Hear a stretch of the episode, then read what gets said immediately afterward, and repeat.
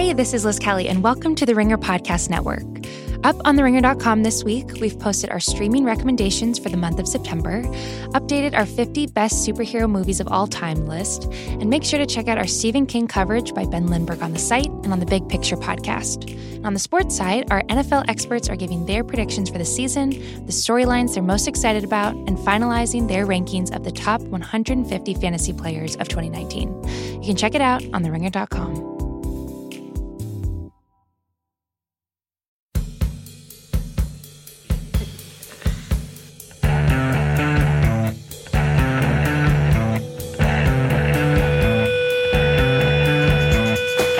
Welcome to the Dave Chang Show, part of the Ringer Podcast Network. As always, thank you to Yo La Tengo for letting us use their great song, Pass the Hatchet. This week, we have Chef Brooks Headley, a superiority burger, one of my favorite chefs of all time. And for years, I've just thought he's one of the great chefs of our time, not just pastry chefs. Truly one of my favorite people in this culinary industry and someone that does it the right way. And if you haven't had his food before, go check it out in the East Village. It's a beloved cult institution now. And there's just, there's nothing like it. And when I talk to him, it really reminds me of how Momofuku started out in 2004. But he's just his own person doing his own thing. And man, if you didn't get a chance to taste his desserts at Del Posto, it just gives you an idea what he was able to do. Someone that is open minded and continuously desiring to learn more about his craft and his profession. And man, that guy just knows how to make great food and he's one of the best people out there. So check out his restaurant, buy his cookbook. And in the podcast, I talk about people copying him. And we've had a lot of people like his good friend Jessica Koslow, and just a variety of other chefs we've had on this podcast. And copying is necessity to becoming your own voice and your own chef. But I continue to say people copy the wrong things, whether it be Rene Redzepi or Brooks Headley. You can copy them all you want, but I don't think you should copy the recipes. I think you should copy their philosophies and how they approach the culinary profession with integrity and uh, the right attitude. And these people are inspirational to me, and that's what I try to copy. So here's my conversation with Brooks Headley, one of my favorite people out there and not just one of the best pastry chefs, which is one of James Beard Award and a bunch of accolades. He's one of the best chefs out there. In fact, I think he was nominated in New York for Best Chef in New York City in the Beard Awards. Take the Beard Awards for however you want with a grain of salt. But here's my conversation with Brooks Headley of Superiority Burger.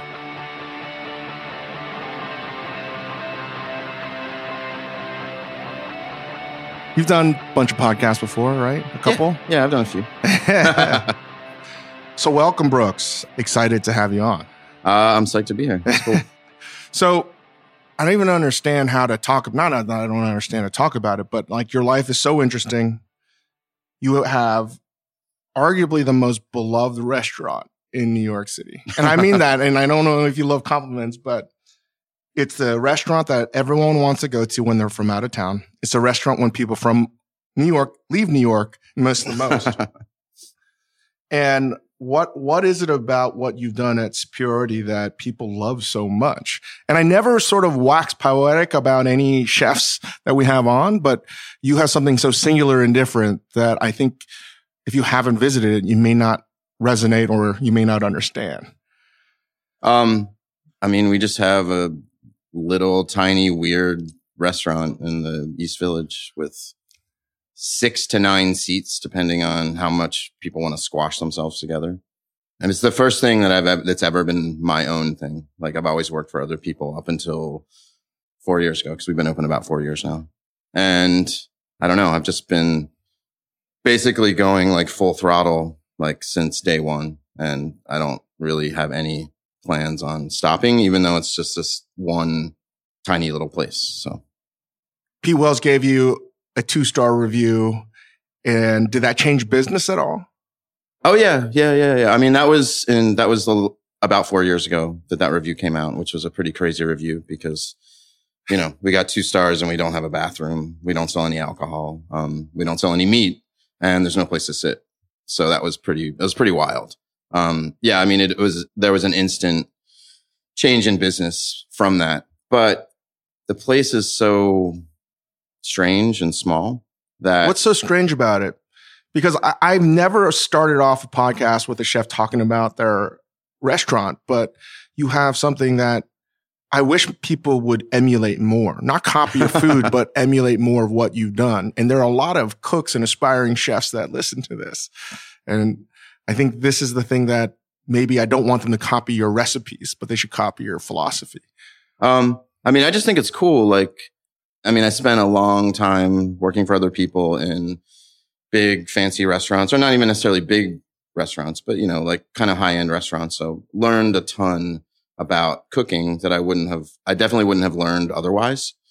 But when we opened up Superiority Burger, the kind of the goal was like, what if we kind of do the same kind of cooking, but make it as cheap as possible and as accessible as possible? Well, accessible is not totally the case since this place is really tiny. Mm. And I mean, the tininess of it kind of is kind of part of what it is, you know, which absolutely drives me crazy a thousand times a day. The, the lack of space, you know, but I've grown to love the constrictions that that puts on me and puts on like the rest of the cooks working at the place and even the people just like taking the orders at the register, you know, like having this like tiny little space with a bunch of people squashed into it is kind of fun. You know? Can you elaborate a little bit about the constraints? Because when you talk about it or I've read about it, it gives me all sorts of good feelings, but also nostalgia of pain too, because yeah. you've worked at a lot of huge restaurants. I mean, huge,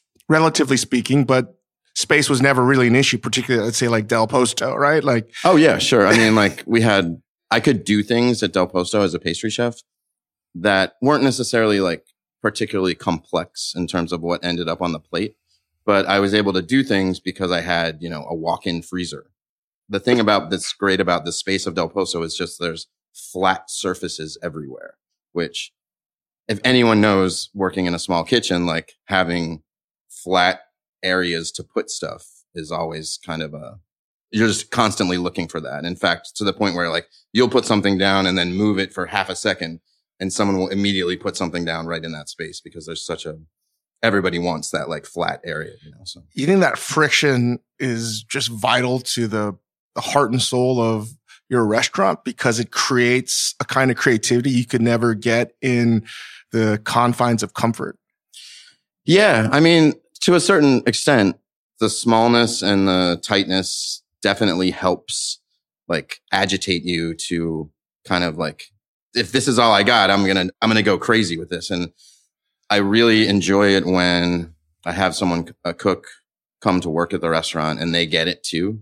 And then after say a couple weeks or a couple months or however long it takes them to kind of get acclimated to the fact that we're all cr- a bunch of people crammed into this tiny space where they're like, Oh, okay. Now this is what I'm going to do. And I'm going to chop these things up and then I'm going to throw them in a bag and, and stuff them in the top of this cooler and then see what I can do tomorrow when I can get more space to finish it up, you know, like, so the, uh, the, the, yeah, the creativity and the, and the tightness is definitely like, they're definitely tied together. So I had a journalist tell me once the creative aspect of operating in a tiny space. That's a lot like the whole trend of tiny homes, you know? And I was like, no, I, I don't think that's anything like it because, um, you're creating something that's sort of permanent in a tiny home. Sure. And this is, there's just constant variables changing. Every day is different, particularly your restaurant that has seasonality and just every day is different. It has a heartbeat. I love it. I love having tiny spaces. I also hate it because of the same thing. But what I've learned is when you talked about getting someone else that's new that understands it, I love it because they immediately tell me that they're open to something and they're not bringing in their sort of past experiences and trying to impose it on something that's sure, completely sure, new. Sure, of course. How do you get someone to understand that in a normal restaurant space? Um, I because mean, that's that's the key. I think that if you can unlock what you're doing, do you really need a small space to see the way you see now? I mean, there's lots of restaurants that have small kitchens. Like that's not any we're not unique in that sense. But the scope and ambition of what you're trying to execute. right. Well, that's, I mean, that's, that's the thing. And, you know, I will have people come work at the restaurant. Um, and we, because, because we're vegetarian, mostly vegan, because it's this weird, strange, small restaurant, um, we tend to get a lot of people with no experience at all, like literally zero restaurant experience. And with the right attitude, that kind of person I can actually like bring in and after a certain amount of time, like get them say in a few weeks or a few months or what, however long it takes that particular person, get them to start a la minute seasoning broccoli rabe salads, you know, which is a really cool thing to watch. Doesn't always work. Um, when it does work, it's great, but it's also like when somebody really that has maybe has a little bit of restaurant experience comes in and what I feel that we do at the restaurant and this between myself and my, my business partners and Cheryl, our, our manager who basically does everything. She works the line. She seasons salads. She shapes burgers. She also does the schedule. She also is the HR person. Like kind of the coolest restaurant manager that I've ever worked with, you know? So it's, it's, it's fun to see people like kind of, uh, attack the situation and I think what we do is we foster this really creative environment there where anyone can kind of do almost anything. And the people that really, really get it and want to cook a bunch of food and come to the market with me three or four times a week during the summer or even in the winter, we'll go to the market too, you know, and like pick up some stuff and then talk about it. And like, how can we turn this into a salad that makes sense and feels like superiority burger because we don't really have a theme. It's not an Italian restaurant. It's not an Asian restaurant. It's this vegetarian restaurant that's pretty focused on like using the best quality products we can get our hands on. At the same time, like I have no problem with, you know, certain commodity things too. Like I, I think I like the, the tension of having both. So. And how many square feet is it? Um, the actual restaurant itself is 275 square feet. That includes our basement, which doesn't have any running water, so we can't do any prep down there. It's pretty small anyway. Like if anyone, if we set up a prep table down there, it would be really depressing. So basically, we have uh, four induction burners that we inherited, which have all since been re- re- replaced and refigured. Um, we have a 36 inch griddle, um, where all of the, the burgers that we make get cooked and also almost everything else too.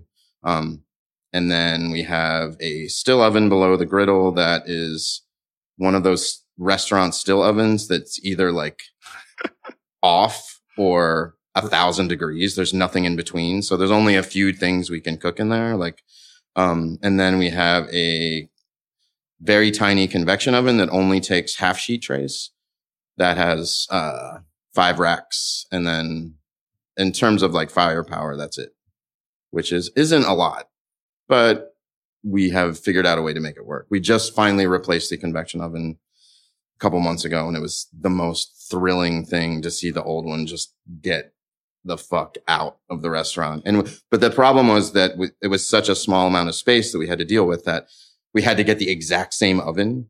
So when we're at the store on the Bowery, because we needed it fast because the oven died, we had focaccia that we needed to bake on Friday. Like we couldn't not have that. So we had to like get an oven as fast as possible. So we're at the place on Bowery and this, and the guy's like, Oh, don't get that oven. That oven sucks. And I'm like, well, that's the only one that'll fit in this space, you know, so. Is it also used as a prep table oven? uh, no, it's actually, it's actually tall. It's like kind of at eye level. So I've actually had some, uh, incidents where pulling things out of the oven and splashing on your arm or, you know, it's, it's, we basically utilize every single quadrant of the space, you know, so. You said something earlier and described, I don't know, do you still think of yourself as a pastry chef? Oh, 100% Still. totally. Yeah. I make, I made ice cream until three in the morning last night. So I love coming to Del Posto because of your desserts.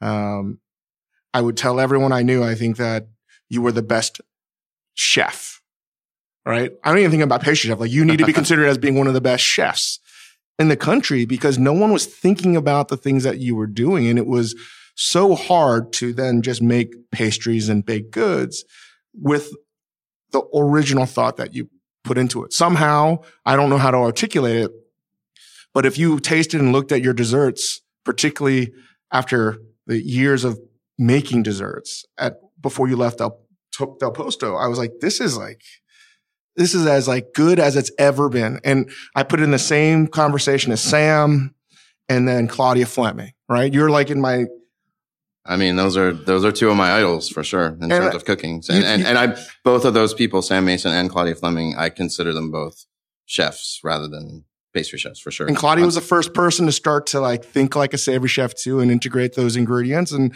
I was, you know, obviously I had tasted your your pop up burgers, and I was like, of course it's delicious. Anything you've done, I've never been like, I was never surprised.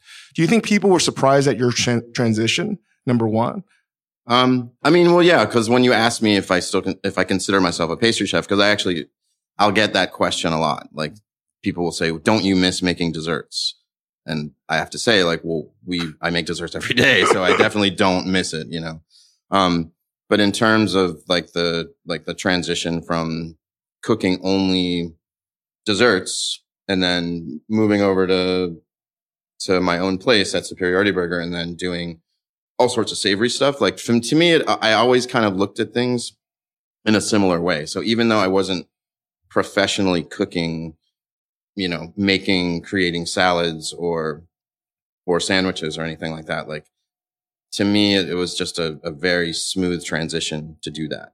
And maybe it was like a jolt of creativity too, because now I could do things that I couldn't necessarily do before, you know. and when you made that transition again, I remember privately, I think I'm one of your biggest fans. People are like, "Is this uh, possible?" And I'm always shocked at how little some journalists know about the transition of people that were pastry chefs to savory chefs. And yeah. you worked in Washington D.C. Michel Richard, rest in peace. Like he started off as a pastry chef, Of course, yeah. and the ingenuity he had in his dishes were very clear. That like I'd almost recommend you should be a pastry chef first and then roll into savory because it teaches you control and finesse in ways that I don't think I could have ever learned without like learning it later in life. And it's something that I still suck at comparatively, but it's just so funny how things might be different now moving forward. I think that you're going to see a lot more cooks try to learn what you learned first. I hope so. yeah, I mean that's cool. I mean, I I don't in any way I wouldn't change any of my progression as a cook the way I did it. I think it was it was kind of perfect for for me, like starting out working as a pastry cook in, in different places and kind of like when I started the first restaurant where I worked, I had I was brought on with zero experience. So that's that's kind of why I'll do that to people or do that for people at Superiority Burgers because I was in that position once too. And even though I had like cooked with my grandmother, cooked with my mom or something, I'd never done it professionally. So if you have the right attitude, um, if you're willing to kind of just go for the gusto, then maybe you can learn how to be a cook in a restaurant, you know? So, cause that's what happened to me. And like, I loved it immediately. And I'm always kind of looking for that person who doesn't have any experience, but like is the kind of person that will go home and just like sit on the internet for hours, like researching things or go to the library and get a bunch of books. So it doesn't have to be a thing that like costs you money. It doesn't, you don't have to like go stage in Europe or something. Like there's ways to like learn and kind of develop as a, as a cook without culinary school, without, with doing things that are like inexpensive to do, you know, so. And like last time I'll blow smoke up your ass. It's like I always study Albert Adria because I feel like his career is under recognized in comparison to his older brother. But having worked with him in a variety of different places and, and events and stuff like that, I've always studied everything he's ever done. And I was always comparing, do we have anyone like that in America? And I think he is the greatest sort of creator cook ever. I just Sure, think he's yeah, the yeah. fucking baddest ass. I mean dude. that that uh his cook when did his cook first cookbook The first cookbook came out, late late nineties The first one's impossible to find now. yeah But- that's what Los Postres Yeah, is yeah.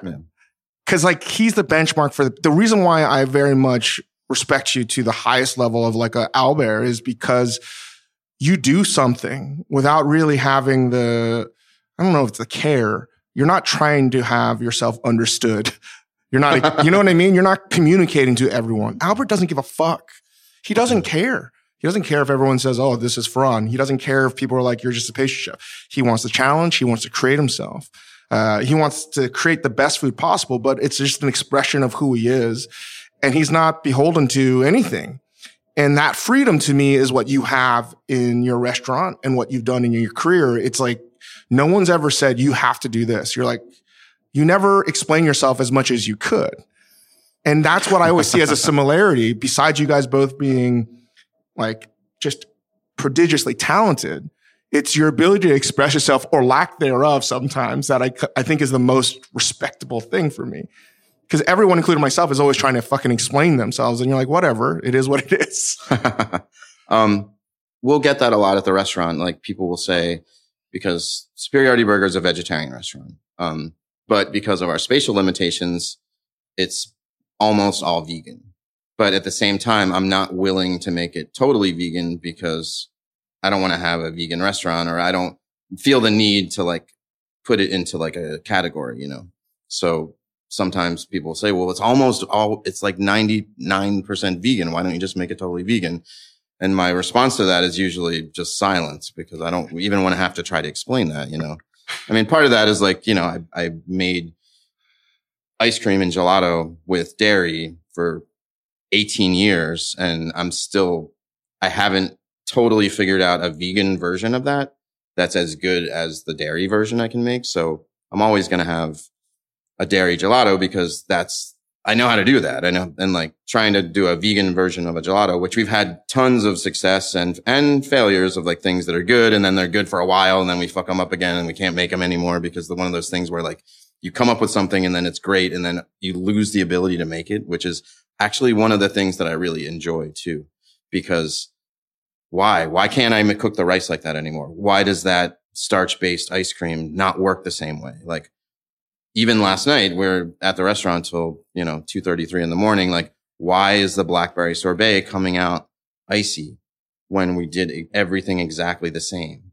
Like, I, I get off on that, even though it sucks because, you know, it takes more time and takes more, therefore money to like figure it out or whatever. But, uh, I like, I don't know. I just like the. What's, what's driving you on that curiosity? Cause I can't, if you ask me that, I wouldn't be able to fucking tell you that. So I, um, I don't know. I think it's just that, and I'm always, I'm so excited to go to work every day. Like I moved to the East Village about two years ago, so I live like a four minute walk to the restaurant.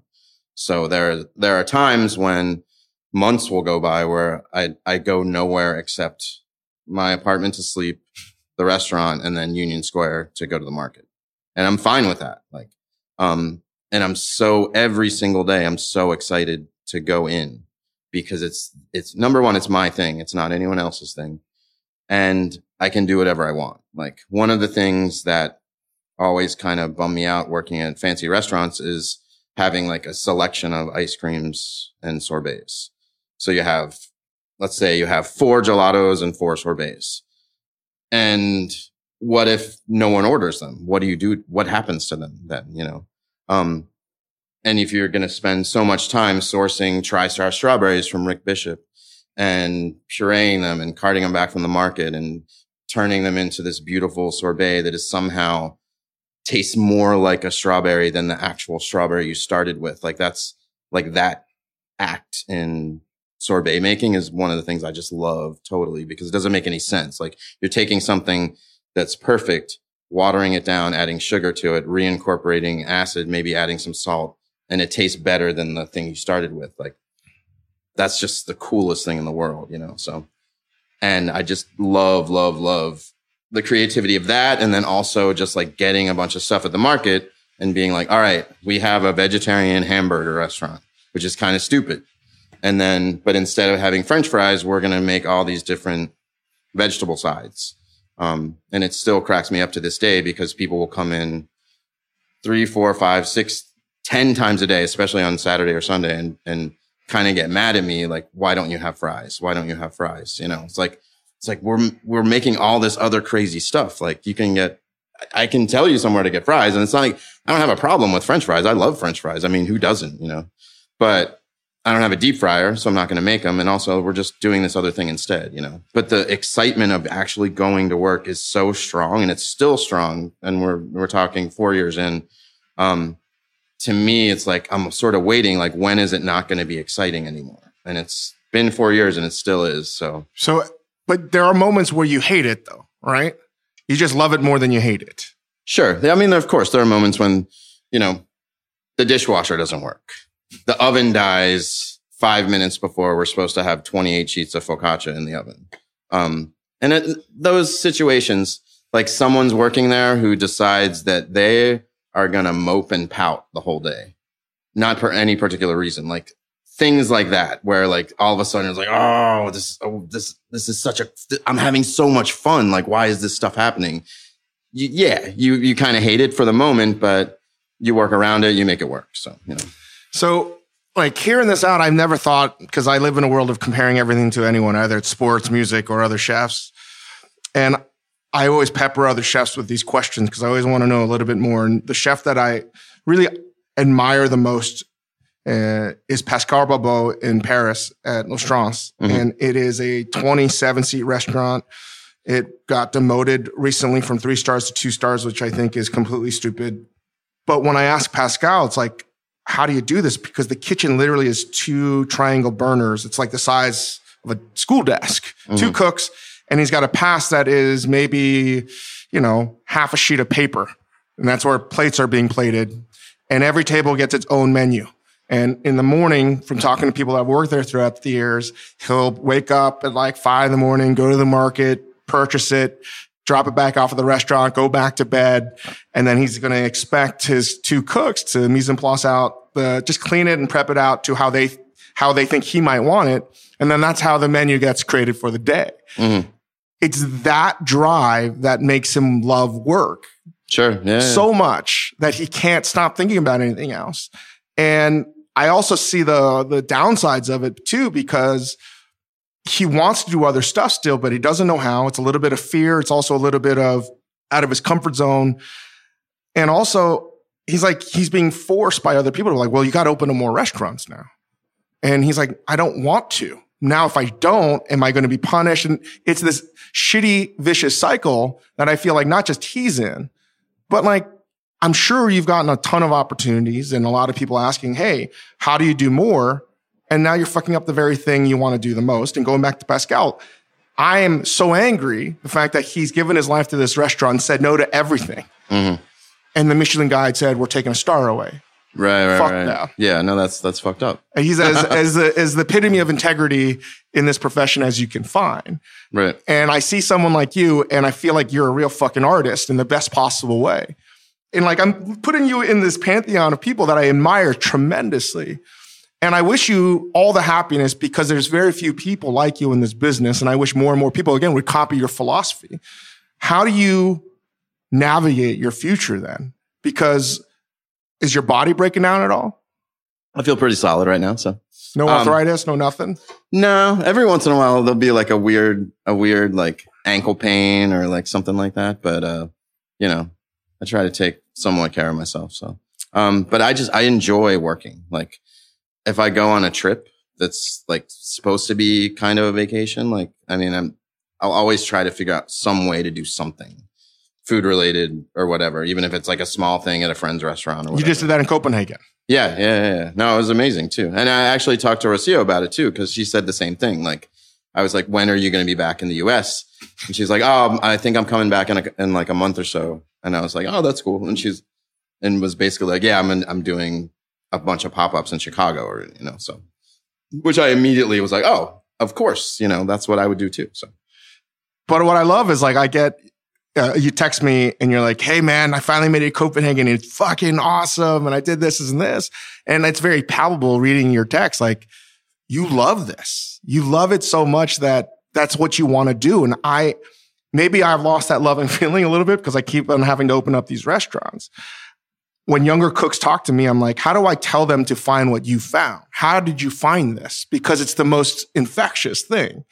Um, I don't know. I'm not sure. I mean, uh, it just things just kind of worked out in this sense where I found a couple of friends that had just enough money for us to secure a lease and get just enough equipment to open up a place. Like, I mean, in retrospect, there's a lot of things we didn't think about, like the fact that how do you operate a six seat restaurant in 10 degree weather without like a, you know, one of those uh, right awning things, yeah, yeah. things, you know, so which we couldn't necessarily afford.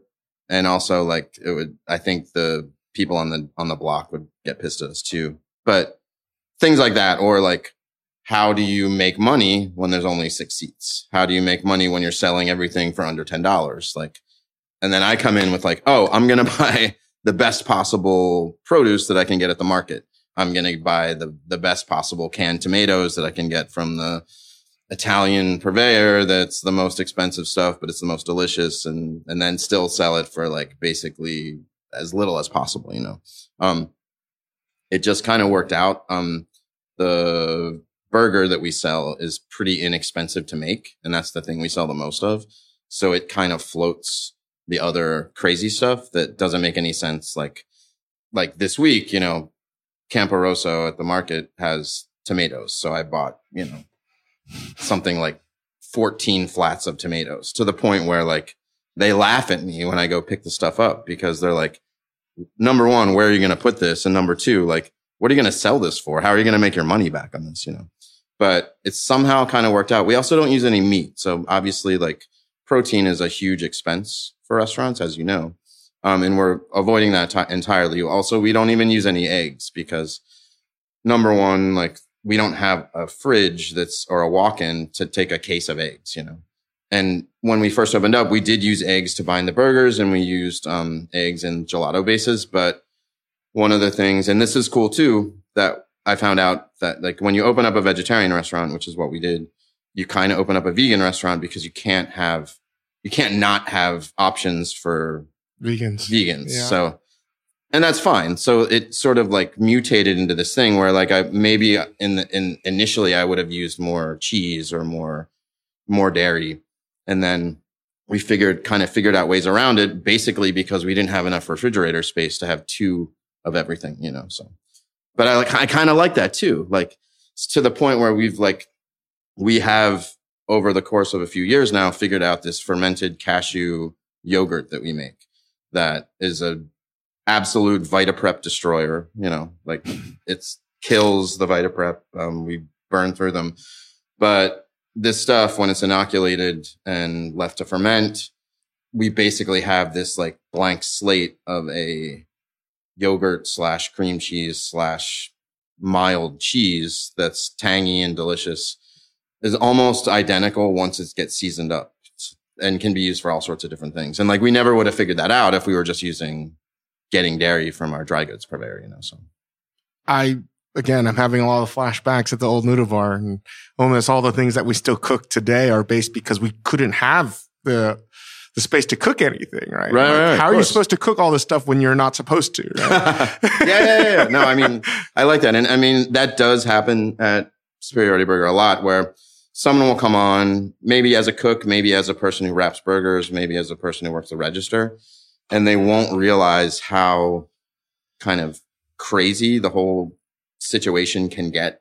Um, and then they occasionally will leave kind of abruptly because they're just like, I cannot deal with this. And it's not a bad environment to work in. It's just very intense. And there's just a lot of stuff going on at all times. Like, when I had, I don't remember where I had your your first Superiority Burger burger. How many versions? And when I tasted it, I was like, "This is the end game."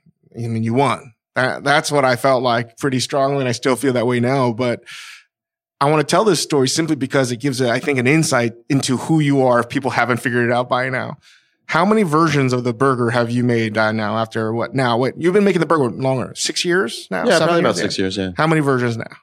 Um, Start with version one. Now, Yeah. what do you think you're at now? Uh, maybe 10, 11, something like that. Um, it's kind of like steadied in the past few years. Like we don't, we don't mess with it as much, but you know, the original version had farro. Um, the, the original version had farro. It was basically like stuff that I found in the Del Posto dry storage area. So the original version had farro. It also had 24 month aged parm in it, you know, that I like turned into a frico in the pan. And that was kind of an integral that became kind of an integral flavor component on it, which when we opened up the restaurant, I was like, all right, I, I definitely can't order wheels of of two year old parm to grind up and put in these burgers. So I think we switched and like bought like bags of like more like commodity kind of parmesan kind of thing, you know, and it just wasn't the same. So we just eliminated that thing completely, you know. Um, but yeah, it's gone in different stages. We used to use eggs to bind it. JJ Basil worked with us for a while, one of my favorite people. And he, uh, basically, I was like, we can't, I can't use eggs anymore. What are we going to use to bind these now? And like, you know, he gave me like a laundry list of different things. And the thing that ended up working the best was just straight up potato starch. That's um, like the perfect JJ like, like nothing task. Cause I was like, maybe some methyl cellulose. We do this and this and that. And he's like, just use potato starch. actually, the first, the first thing he suggested, and this was even before Superiority Burger opened when I would just text him, like, I was like, I need something to bind the vegan one because I was still using eggs. And he's like, he's like, do this. Boil some potatoes and put them in a Robot and just put it on high and make disgusting paste, like everything they tell you not to do when you're making mashed potatoes. You know, he's like, do that and you'll make this glue and then incorporate that in. And I bet that will bind them together. And that was cool because like it would, it was so disgusting. Like it was just this slime, slime, you know.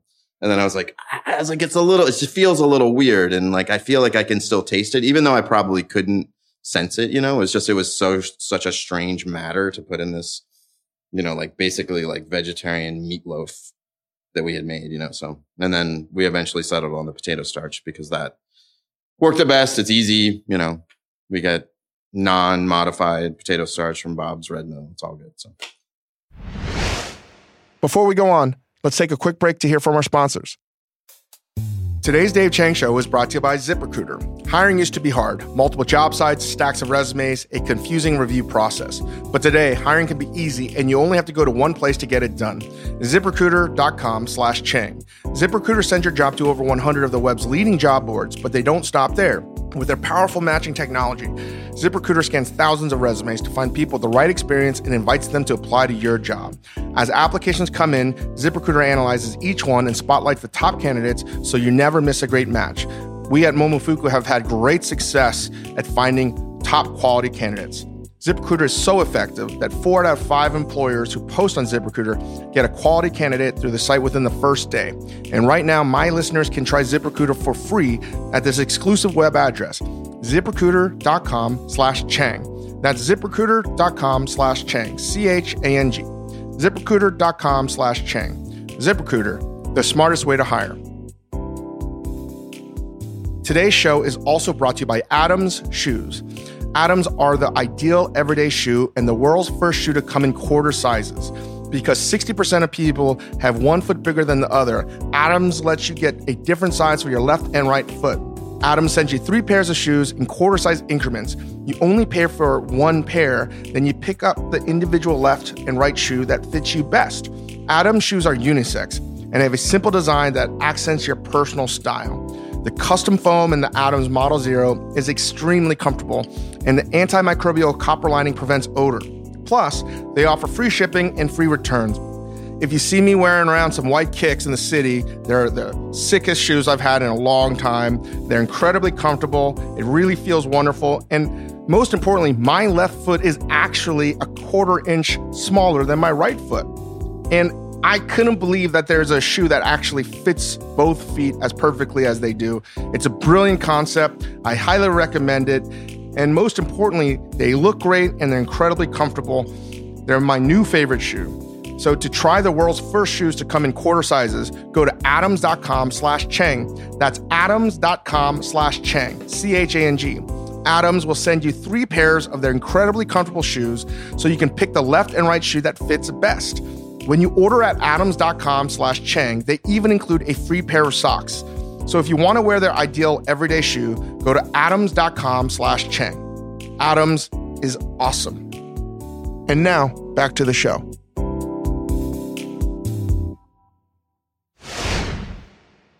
Do you feel that?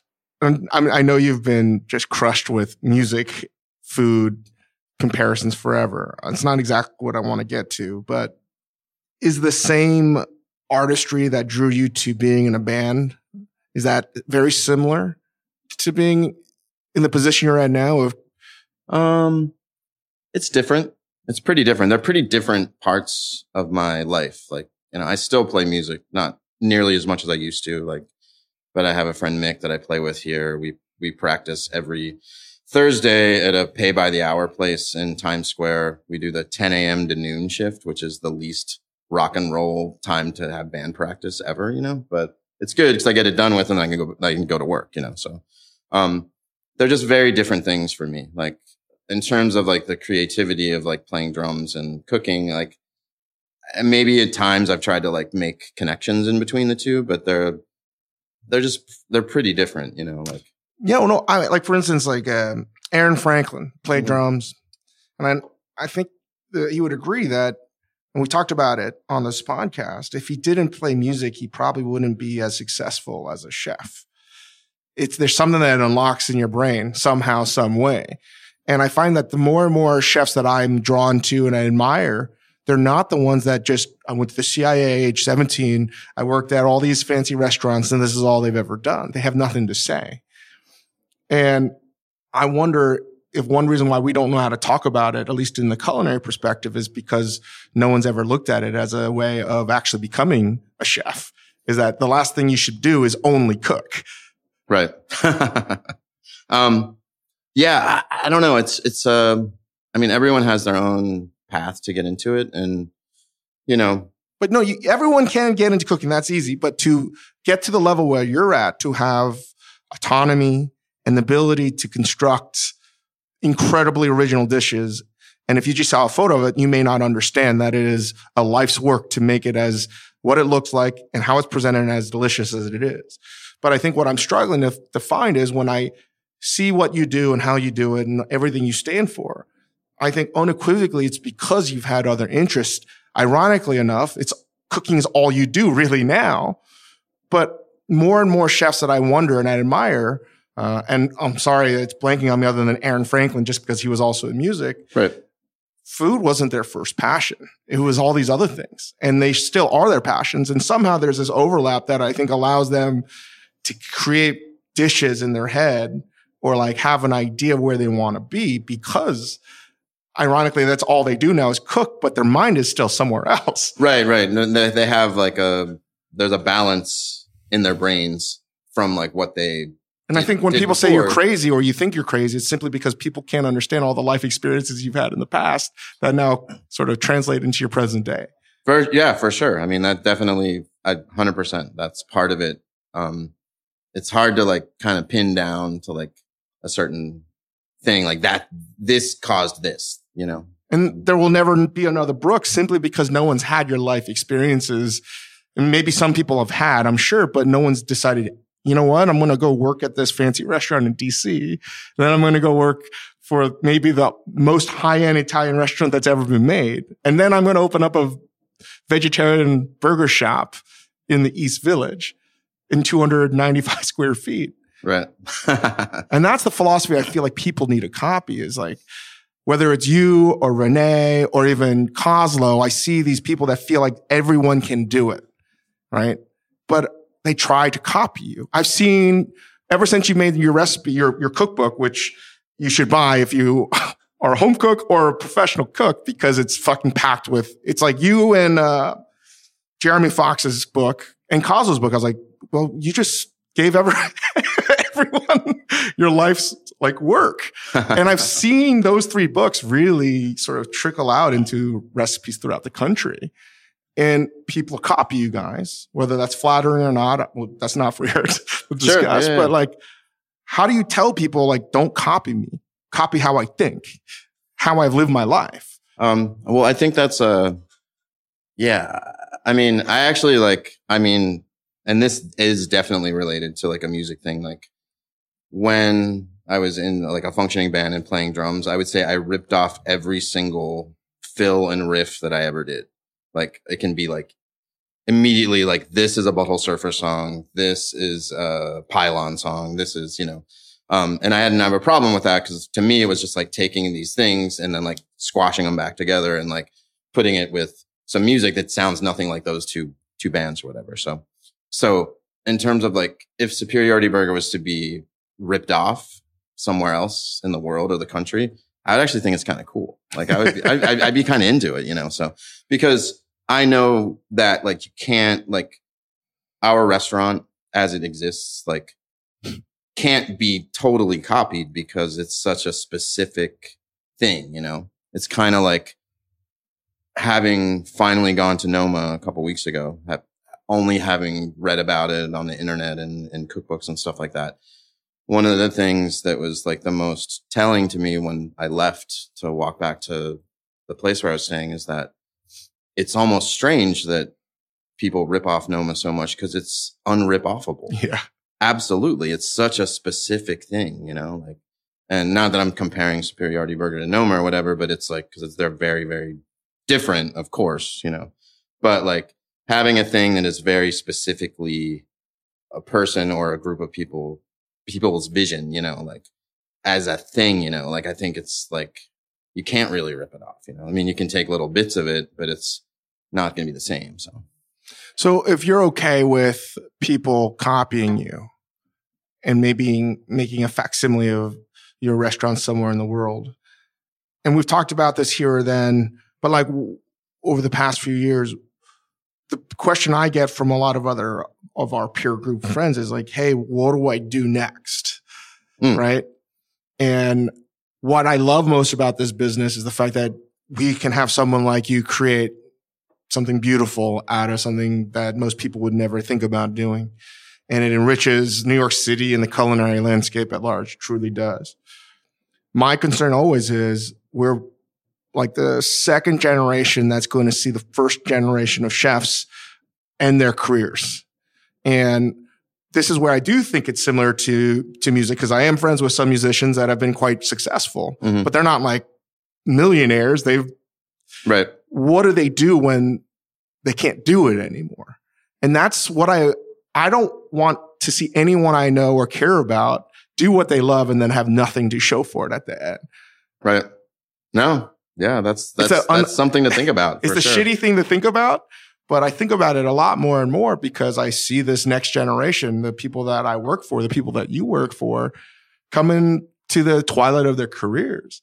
And no one's ever prepared this generation for what that looks like.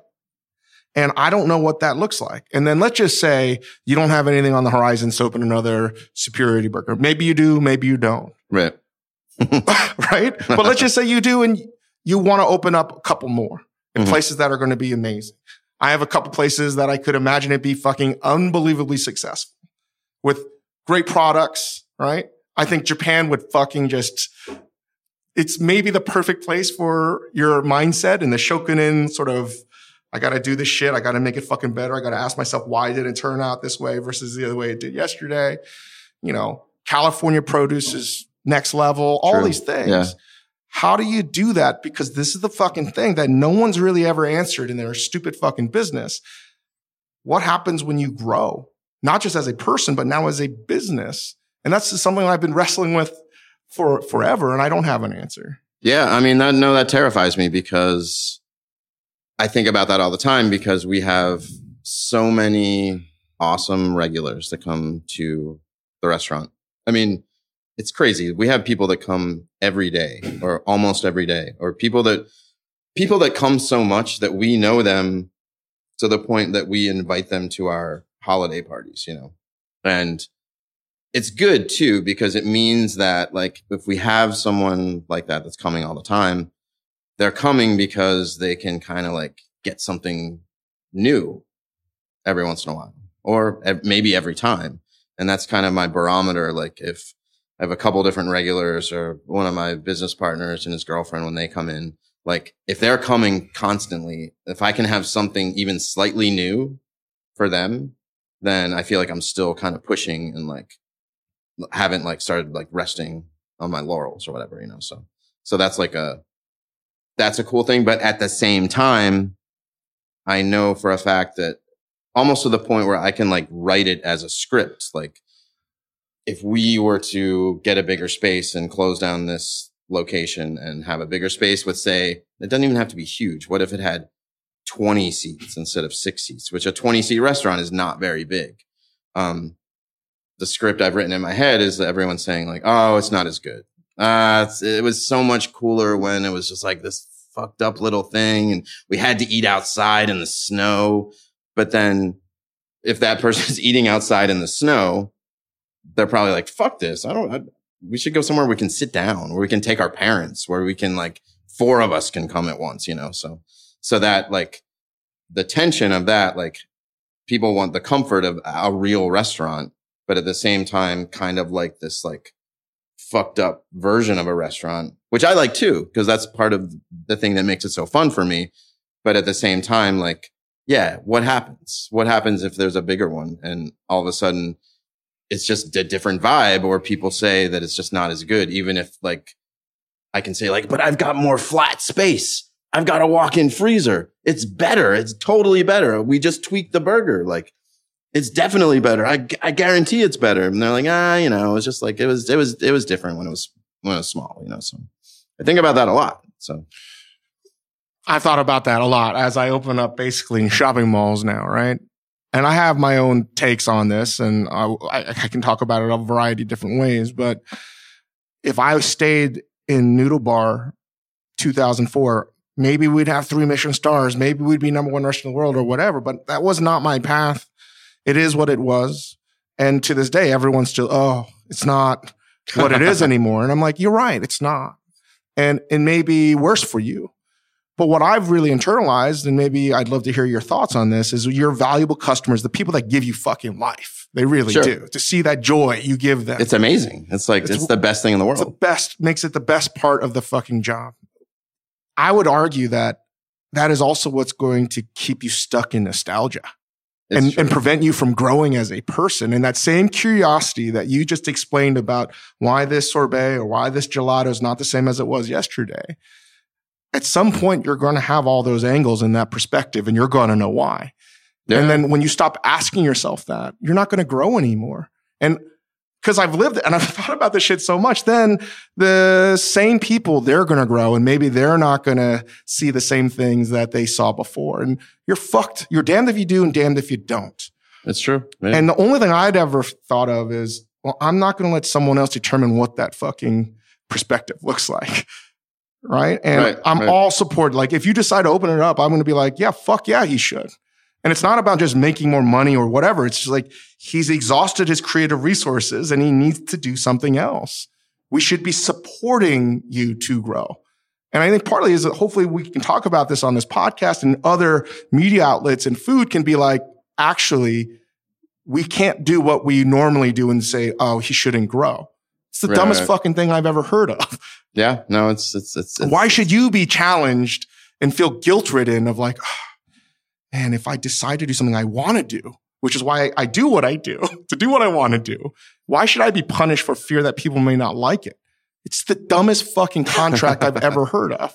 Well, the thing that like, you know, on a similar line that cracks me up a lot is that, I mean, I spend a lot of time at the restaurant. I mean, it's, it's my thing. It's what I do, you know, so if I need to go to the market really early in the morning and then do a bunch of other stuff. And then all of a sudden it's service, lunch service. We're open straight through. So we're open from 1130 a.m. all the way to 10 p.m. We don't close in the middle. It's just like a straight thing. So, um, also like sometimes we need to spin ice cream after service or start making stuff after service just because there's a lack of space. So you were making cakes at three in the morning. Yeah, night, exactly. Right. right. I mean, just after fine. 12 hours of service. Which is fine. I don't have a problem with that. But it, it, so I, I, am known as being the, the crazy person who wears the exact same outfit every day and is in the restaurant scooping ice cream. I'm just always there, you know, but it's funny then, like if, if I go away for a couple days or if I have band practice in the morning and I miss a couple hours or whatever, um,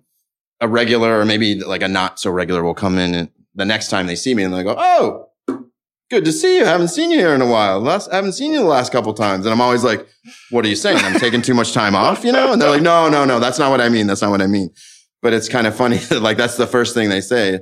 It's like, so when it is this weird, crazy, tiny little space where I'm always there, the times that I'm not there, like the people that I that I actually love that come here all the time, the first thing they say is like, "Oh, but you weren't here the other day," you know. So, which I you know, I just turn into a joke because it's, you know, like obviously can't be there every single second of every day. Although if there was a way, I would. I mean, the other thing about a restaurant, and if you haven't been to Superiority Burger, is it's like you see everything. Like it's just one big room. Like there's a counter, but two feet away from that, there's someone wrapping burgers. There's somebody on the griddle. Like it's all right there. You know, when the health department shows up, they can be all the way to the back of the restaurant in five seconds. You know, like there's no like, there's no like airlocks to like of this place. Like it's all on display. Like everything is on display.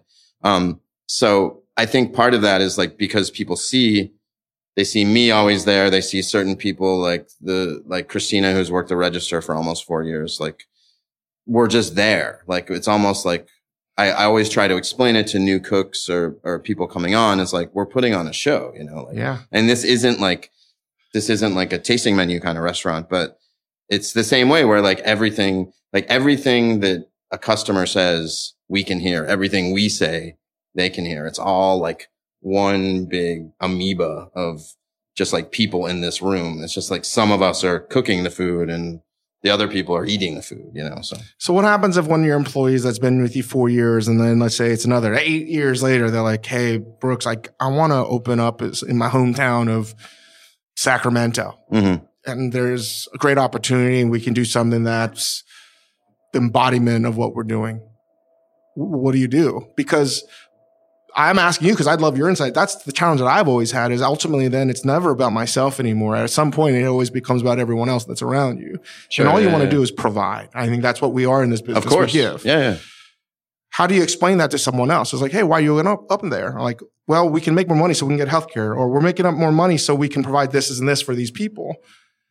I'm really fed up with everyone thinking that it's always about like just blind capitalistic growth, but it's not. Sure. Yeah, yeah. I mean, I even we'll even get we'll even get that at at Superiority Burger, which is which if anyone knows anything about restaurants, is clearly not raking in the dough. You know, like everything is nine dollars and under. You know, but you're trying hard not to make money. Doing my best. doing my best for four years. Still working. Still working. so you know, like you know, knock on wood. Um, but like I mean, it's tiny too. And that, you know, like if there are 10 people in the restaurant, six people sitting, four people standing, it looks busy, even though that's only 10 people, like 10 people in a normal restaurant, normal, a normal sized 30 seat, 40 seat restaurant is like, oh shit, we, we have to close the restaurant because there's no one fucking here, you know? And then if there's even a couple more people and we have this thing, we have focaccia, we have this special dessert, we have this tofu sandwich where like it's just so good. It's a specific special thing that we're only doing on one day. So people like line up, you know. But if there's eight people in line, then eighth person has to be outside because there's not enough room in the restaurant for there to be a line of seven people. So all of a sudden it's like, oh, your restaurant is slammed constantly. You must be rich, you know, which is which is kind of funny. And that's like, you're not selling alcohol. yeah. We know alcohol. We do, do not sell alcohol. Like we're selling salads. We're selling, we're selling very high end salads and veggie burgers, you know? So, but it is, it is a very funny thing where even like people in the neighborhood and uh, uh, the people that live on 9th Street are so amazing. It's, it's, we have the coolest bunch of folks that live on, on the street. Like Nancy, who lives across the street, she's lived there since like 1977. Like Mary, who, who has lived there probably just as long and, you know, just people, and they love our restaurant. And it's so awesome because like when we first opened up, people on the block were like, are you going to sell alcohol? Is this going to be a bar? What are you doing here? You know, and I kind of explained, it's like, no, it's, this is a vegetarian restaurant. You know, there's not a lot of seats. So there'll definitely be people hanging out outside, but you know, nobody's going to be drunk. It's going to be like kind of like very polite people sitting on planters eating radicchio. You know, it's not, if anything, it's going to be like good for the block rather than like a bad thing, you know? So we've really like a, a lot of the people that live on the block have given us like tons of support in that sense. So it's pretty, pretty fucking cool. So. Well, whatever you wind up going to, I, I wish you nothing but the best because like I know you have a ton of opportunities and it's remarkable that you can be as focused as you are in doing what you're doing. And I wish you to have all the freedoms that you want because, man, I know a lot of people would love to have your food in their cities. So, however that happens, or if it doesn't happen, that's a whole nother conversation because I don't, I don't have any fucking answers on that. But uh, I mean, just, you know, Los Angeles, just the produce alone that the Santa Monica market and the Hollywood market, like, it's it's so insane. And in November, you know, there's two springs. It's, yeah. No, I mean, I spend as much time as I can visiting LA and just basically hanging out at the market. So I just laugh whenever we go to the market because there's markets everywhere, not just Santa Monica. Oh, They're everywhere. Hollywood, Pasadena. Yeah. It, every pocket of LA essentially has a farmer's market.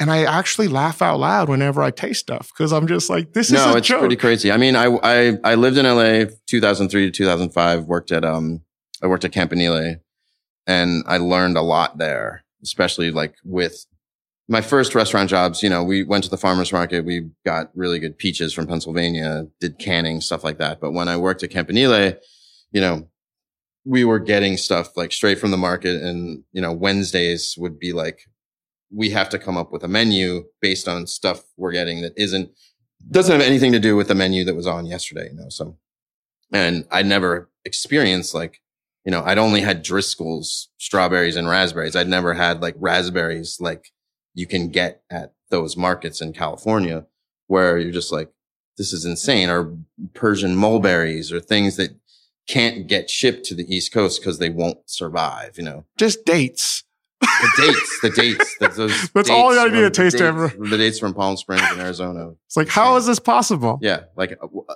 I, I didn't know date. I thought dates were just kind of whatever, you know? But yeah, like specifically at Campanile, I learned like, like we didn't have specific recipes to make a sorbet base. It was just like the way that Dahlia and Nancy would describe things like, you know, who knows how much sugar is in this fruit that we're using?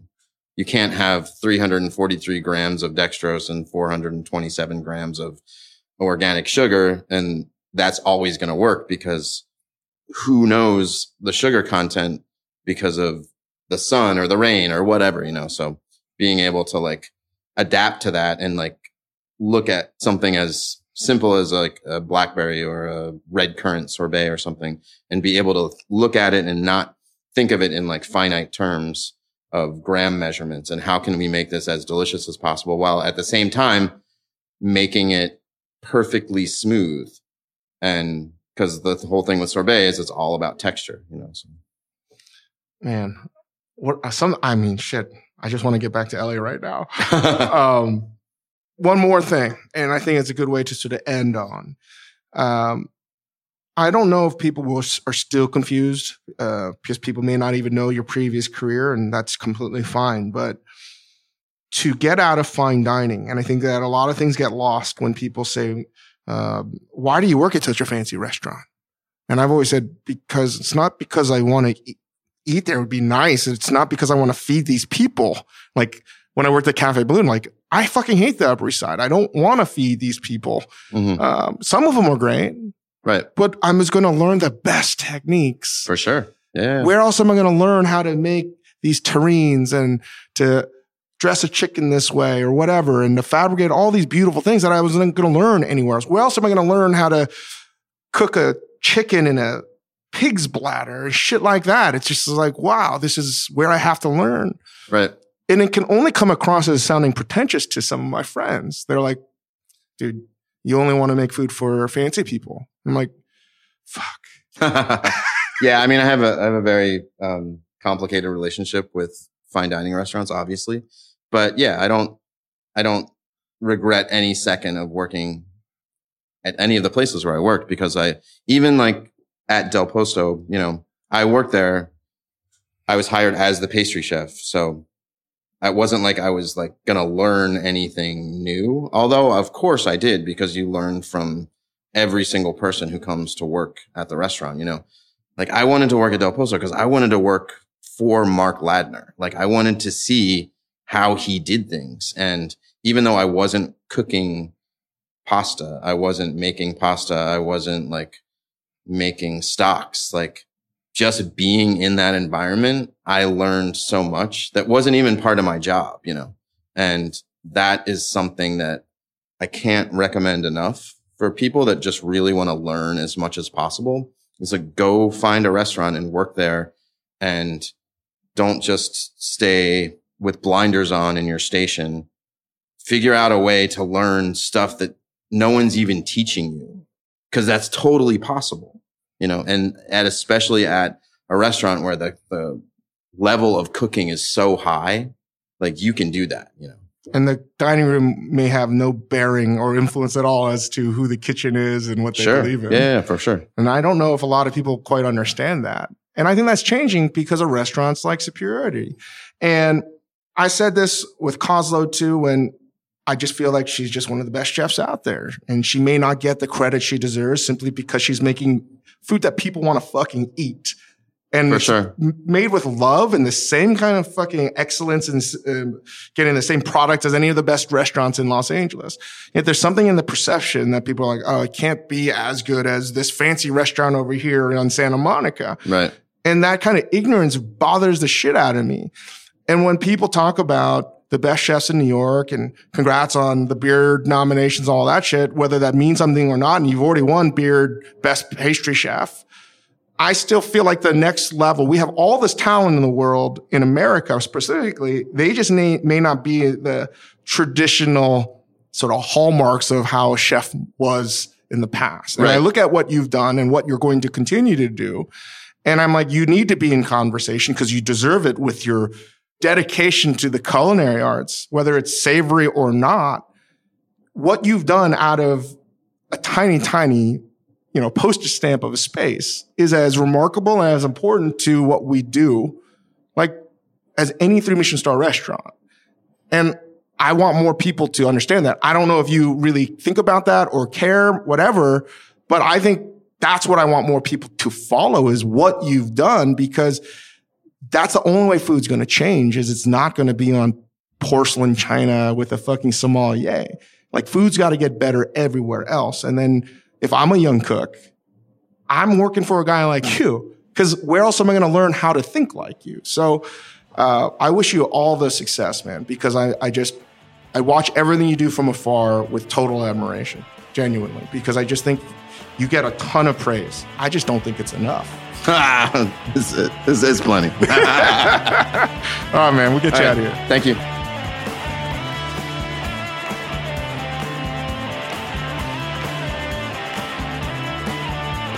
Well, that was my conversation with Brooks. Uh, I could have talked to him for hours and hours, and uh, he gave me a one of his uh, focaccias with tomato, and fuck, it was so good.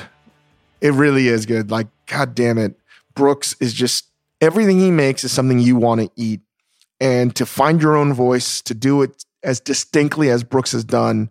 I just don't know if he gets enough credit to make a kind of food, vegetarian or vegan, with sandwiches and salads and uh, gelato and all these things, right? That are really well known already.